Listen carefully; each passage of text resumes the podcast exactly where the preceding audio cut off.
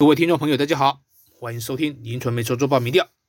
国民党长期执政的台东县，民进党今年推出立委刘兆豪挑战现任县长饶庆林，有没有机会一雪前耻，上演王子复仇记呢？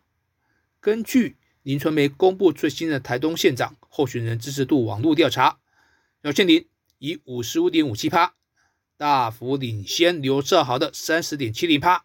此外，饶庆林的市政满意度也达到六十八点二零趴，可以说，如果明天就投票，恐怕刘兆豪还是得再苦吞第六度县长选举的败绩。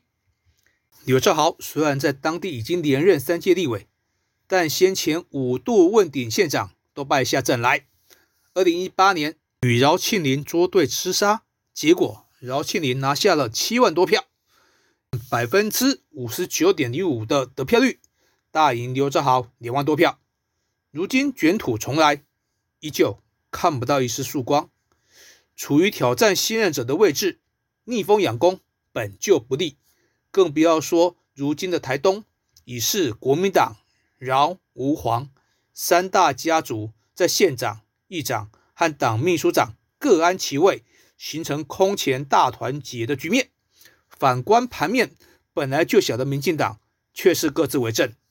因为过去选举的积怨难解，党内树敌，前立委赖坤成就已经预言，刘兆豪这次九合一大选被征召参选台东县长，将是他第六度的落败。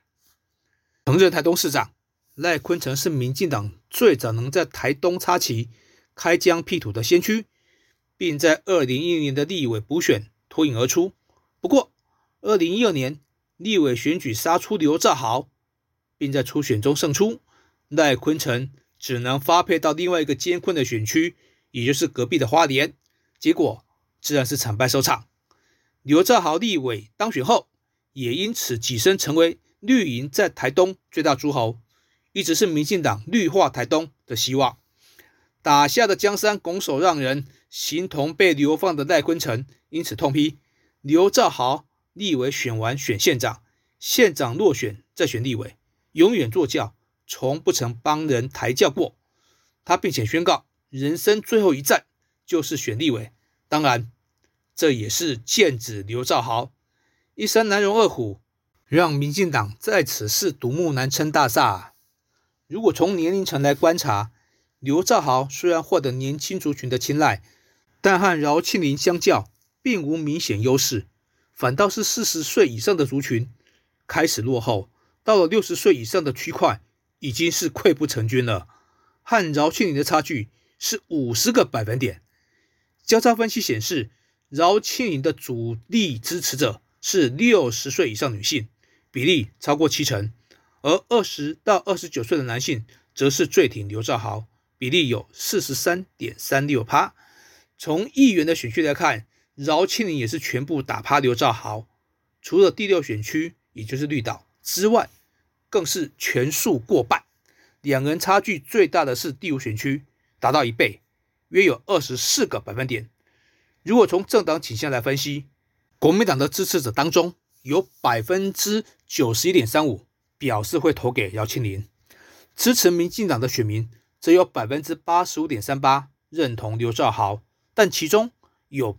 八点四九个百分点流向了饶庆林，中立选民方面，两人在伯仲之间，饶刘支持度各为百分之四十一点三九和百分之三十四点八七。